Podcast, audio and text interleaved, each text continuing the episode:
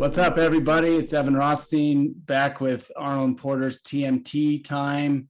I'm here again with our copyright, trademark, defamation, First Amendment guru, Dory Hansworth, in our New York office. And for today's episode, we're going to be talking about some recent copyright decisions and specifically the contours of the fair use defense. Dory, how are you doing this afternoon? Yeah, I'm doing really well. It is a beautiful day in New York today. Um, and yeah, we've got a, a pair of decisions uh, here one from the Supreme Court and one from uh, our federal court of appeals in New York, the Second Circuit. Uh, the Second Circuit's talking about a photograph of Prince and then a silk screen of Prince and Andy Warhol. And the Supreme Court's talking about um, how you can build the Android operating system. So, Evan, what do you want to talk about first? Why don't we dive in first to the Warhol decision?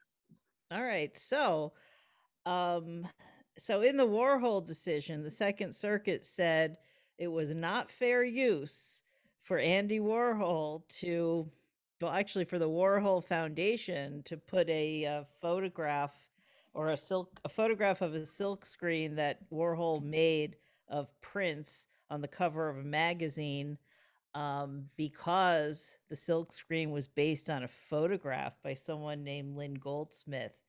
And uh, so, what do you think of all that? This is a long sorted case. So, some background for our listeners may be somewhat useful. I'll try and give the abridged version. Dory, but I, I mean, this is a, an important decision in the Second Circuit because it stands in somewhat of a contrast to a prior decision that I'll get into in a minute. But this case has a history dating back a couple years when the photographer you just mentioned, Lynn Goldsmith, sent a cease and desist letter to the Andy Warhol Foundation. Uh, many, many years, decades even after Andy Warhol's famous Prince series came out and asked them to uh, take it down and remove it for copyright infringement. Warhol Foundation didn't appreciate that, so brought a declaratory judgment action in federal court uh, to get out of the copyright allegations on the basis of a fair use defense. And the district court agreed with the Warhol Foundation, finding that all four factors of the fair use defense justified Andy Warhol's usage of Lynn Goldsmith's photographs uh, in the print series. Of course, this was appealed to the Second Circuit. And as you just mentioned, the Second Circuit reversed and found in favor of Andy Warhol on, or excuse me, on Lynn, Gold, Lynn Goldsmith's behalf on all four factors, a complete 180 from the lower court. Uh, and in an interesting turn of events, I think, probably changed the usage of the fair use defense, no pun intended there, Dory, uh, for future cases, which uh, we will see what happens now because maybe this will spur uh, photographers bringing cases for what is known in the industry as appropriation art. Yeah. And so go ahead. I just can I yeah, I just want to pick up on that. So in this Prince case, you've got a, a, photograph of Prince. I think it was a black and white photo. I'm not sure. And Warhol took the photograph, made it bigger, and he made it purple. You know, and that that was always Prince's signature color. And he sort of changed this this simple photograph to a sort of an icon type of image. You know, like he's done with Marilyn Monroe and Jackie Onassis and others uh, and and there was a similar case back in the same court in the Second Circuit. Um, uh, also, the name the name Prince is in the case, but it's a different Prince. It's Richard Prince, um, who took some photographs uh, uh in a book about Rastafarians, and he he painted the parts of them blue, like he made their faces blue, or he just changed a little bit about their faces and um, that case is called Cariou versus Prince. And in that case, the Second Circuit said that was fair use. So if you put blue on a photograph, is it fair use? But if you put purple on a photograph, it's not? Or is it a little more complicated than that? I, I can't give you a straight answer, Dory, because I honestly don't know. The the new decision, and I'm going to quote here because I found this a, a little bit uh, disconcerting. The the Second Circuit in this case said we remain bound by Cariou and have no occasion or desire to question its correctness on its own facts. Uh, I'm not so sure that that's actually what the Second Circuit did.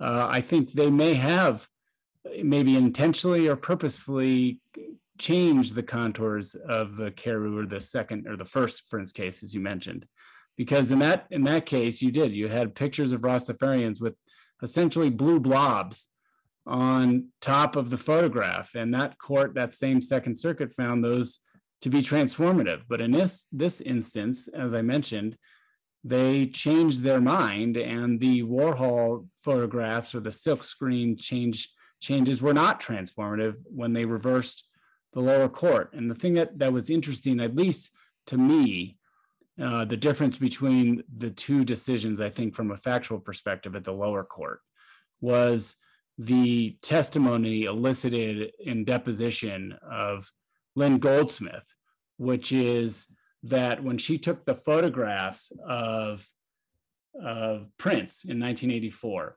she said that Prince felt very uncomfortable with his fame at that point in time and was not looking forward to the photo shoot that she was going to do. And he felt sheepish and somewhat shy. And it was a lot for her to get him to sit for the photographs. And that's the way that she was trying to portray it. Um, and Warhol argued that, well, he changed that with the uh, the Warhol Foundation, excuse me, changed that with the silk screening and the bright colors and everything else. So that's what he would argue was transformative. And the lower court found that to be persuasive.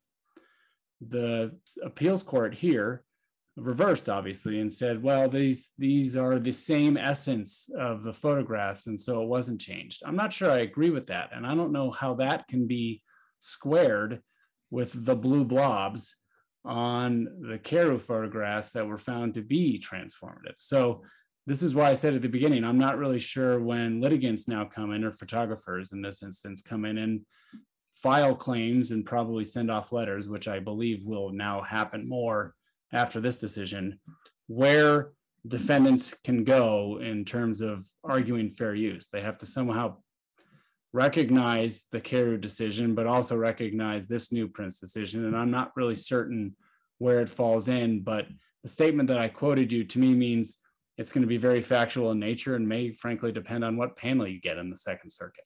Yeah, I think fair use has always had that problem. It's one of those, you know, you know it when you see it, and people, you know, reasonable people disagree on what it is. I think it's interesting that you know there was no benefit you, you didn't have the benefit of the second artist's um, intent here.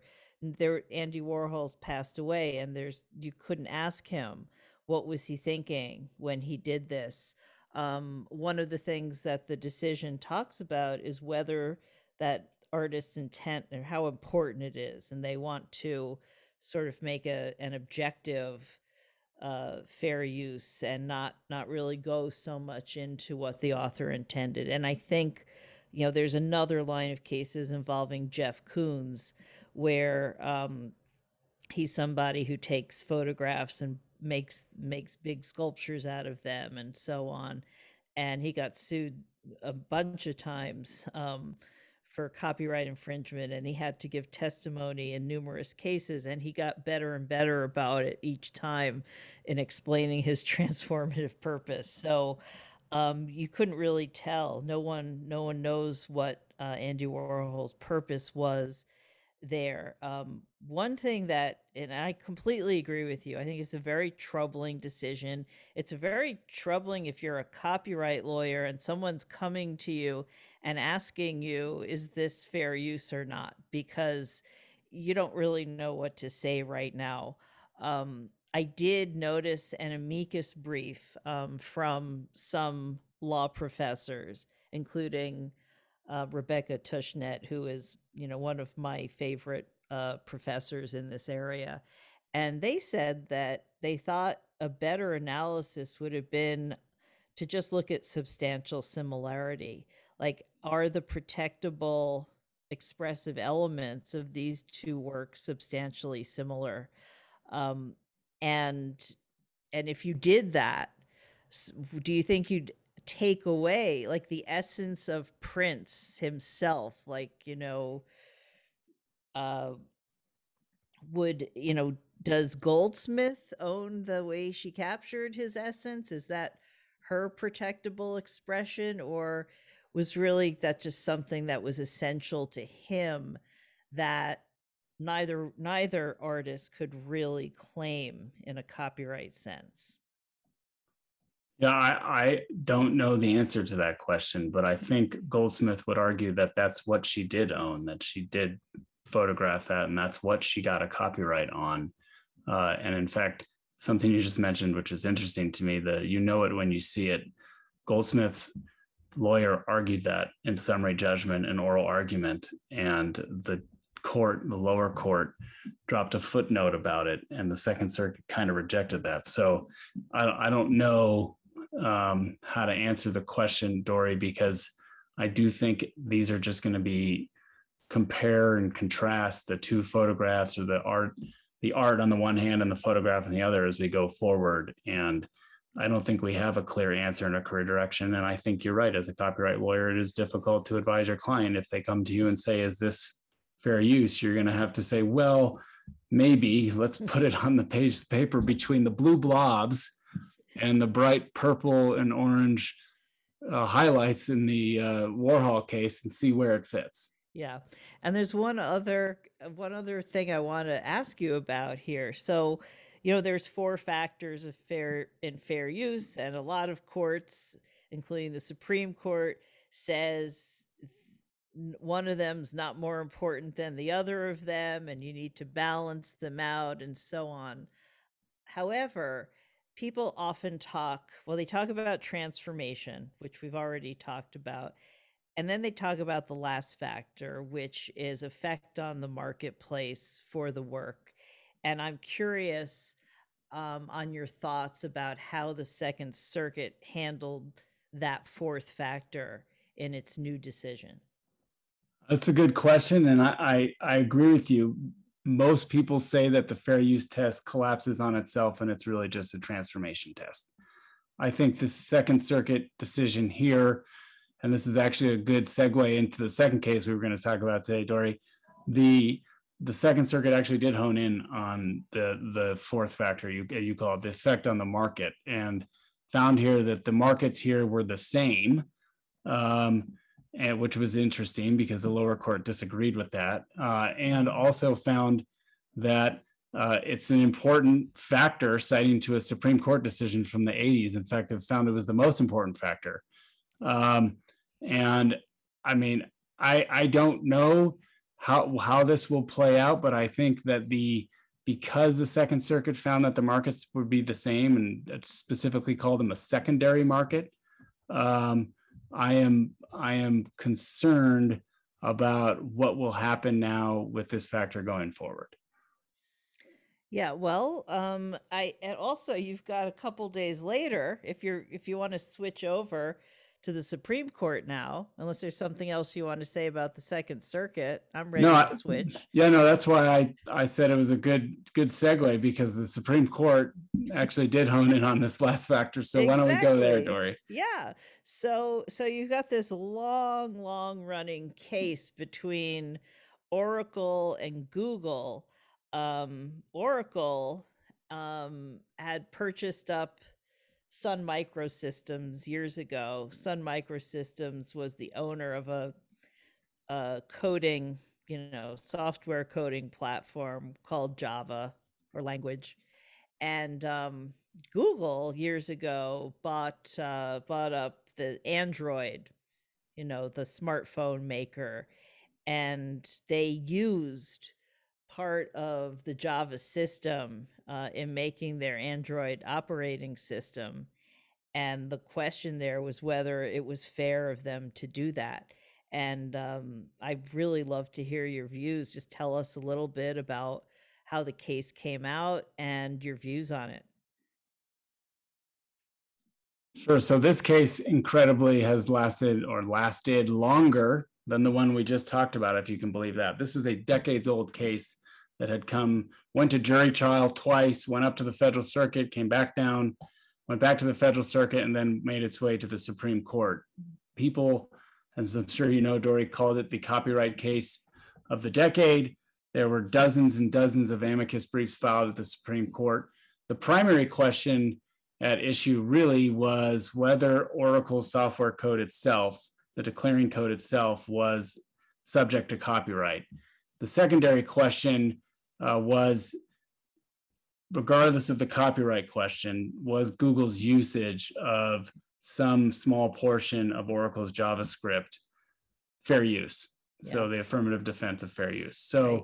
can I um, can I I'm sorry, Evan, but do you, can you tell us what declaring code is versus other types of code that was in Java? Yeah, sure, Dory. I can try and talk about the code, but I'm I'm uh, may butcher it. We'll see what our listeners uh, will tell us. But the the decision did not reach the question of whether the actual code itself, the declaring code, which in my understanding is the identifiers underneath on top of the source code, which helps the programmers be able to create apps on the Android system in this instance through the, the programming interfaces, which are the APIs, connect to the declaring code to tell the rest of the code, here's who our, here's who we are, slash here's what our program does.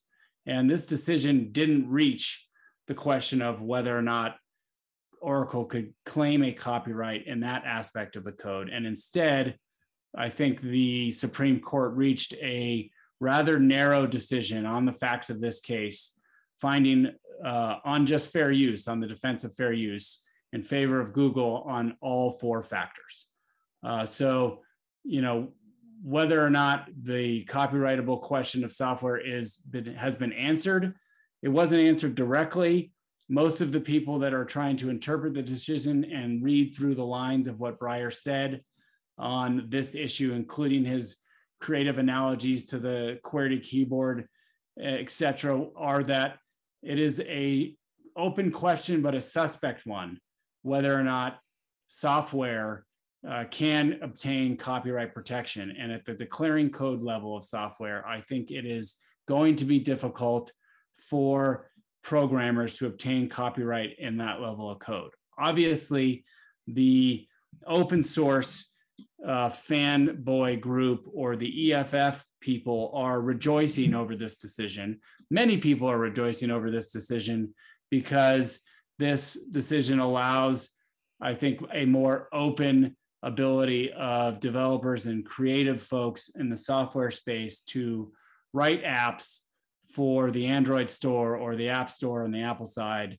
uh, to be able to interact with various operating systems, such as JavaScript. So I think because of the narrowness of the decision, ultimately, we didn't get a pronouncement of you know copyrightability of software in general. It, it probably didn't meet the hype of the copyright case of the century, which is what folks like Mark Lemley and others called it. Uh, but I think we did get a decision that is interesting on the fair use aspect. So since we just talked about that in the case about the Prince and Prince cases, what do you think about the fair use aspect of this decision, Dory? I think that the court took pains to uh, talk about what a social good this was that all of these programmers knew this declaring code for Java, knew what it was called, knew how to use it to bring it up. And uh, and the court also was, I, I think, trying to say that the declaring code was one of the more basic components of the Java system and that the fact that there were so many programmers who used it to make other things and to make in particular the android system um, led the court to conclude that it was an advancement um, of science and the arts and so forth um, for people to be allowed to use it to make new things and yeah, I think that if you were, I mean, I'm not a coder. Um, I did take one class in computer programming. It was fun, um, but not my thing. And uh, if you're a coder and you use this and you work somewhere else, you you just go on with your life as usual. This would have been, I think, incredibly disruptive had the case gone the other way.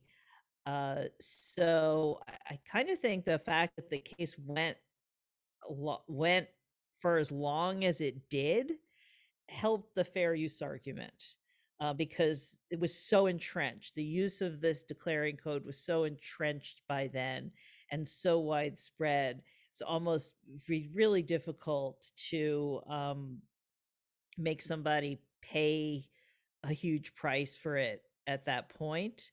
So uh, that's sort of where I come out on it. I did want to, you know, going back to that final fourth factor and market harm, I was not quite clear what the court, um, how the court came out on its market harm analysis, and and I was wondering if if Evan, if you had any thoughts on that, you know, to end this discussion. I I do a, a couple thoughts on the fair use factor, and I will say uh, for posterity purposes, I am trying to learn Swift uh, I can do a little bit of Python, but my son and I are trying to learn to code on Apple, and that requires Swift, and I'm slowly making my way through it. So I know a little bit, but probably not a whole lot more than than you do. But on on the market factor, uh, I mean, the, it was interesting because the Supreme Court weighed in on all four factors and obviously reversed the Federal Circuit on all four factors. Um, I think that the uh, what you just said in terms of the public avail- availability and the public's ability to use this, I think affected the market. And I think the court did analyze that under the fourth factor and wanted folks who actually do code all the time to have certainty and the ability. And so uh, I, I think it was interesting that they focused in on that. But I, I, I took away that they focused on the second factor, which is the nature of the use, a little bit more than they otherwise would have in a normal fair use defense case. And most people think that that was the result of this being software. And software uh, is a different thing than the art that we were talking about. And I'm trying to pull up a quote right now because there is a connection that some people have found between what I just said in Breyer's decision and the Warhol case. It wasn't talked about directly by Justice Breyer, but he did mention something about transformation in the in the context of fair use and said in the context of fair use we have considered whether the copier's use adds something new with a purpose or different character altering the copyrighted work with new expression meaning or message in answering this question, we have used the word transformative to describe a copying use that adds something new and important. An artistic painting might, for example, fall within the scope of fair use, even though it precisely replicates a copyrighted advertising logo to make a comment about consumerism. Or a parody can be transformative because it comments on the original or criticizes it, for a parody needs to mimic an original to make its point. So I think that going back to the Warhol decision, that this quote by Breyer may mean and may give a hook for the Warhol Foundation to file certiorari to the Supreme Court for the Goldsmith decision, because maybe they'll reverse it and send it back down based on on what Breyer says here. Yeah, uh, that but that's super interesting because he like Breyer says if an artist takes a trade like a trademark, you know, a logo, and so he didn't directly talk about the Goldsmith photo of the musician Prince, but he did. I think he was talking about Andy Warhol. He was talking about Campbell's soup cans and boxes of Brillo, and so I I think maybe the invitation is there. So I you could be right. That, that's exactly right. So maybe we'll be doing this next year when they file for cert because I, I think Warhol's going up. Whether they take it or not is another question, obviously. All right. Well, it's been really good talking to you about this stuff, Evan. Yep, good to chat again, and we'll uh, see you next time on another edition of TMT Time. Okay, thanks, everybody.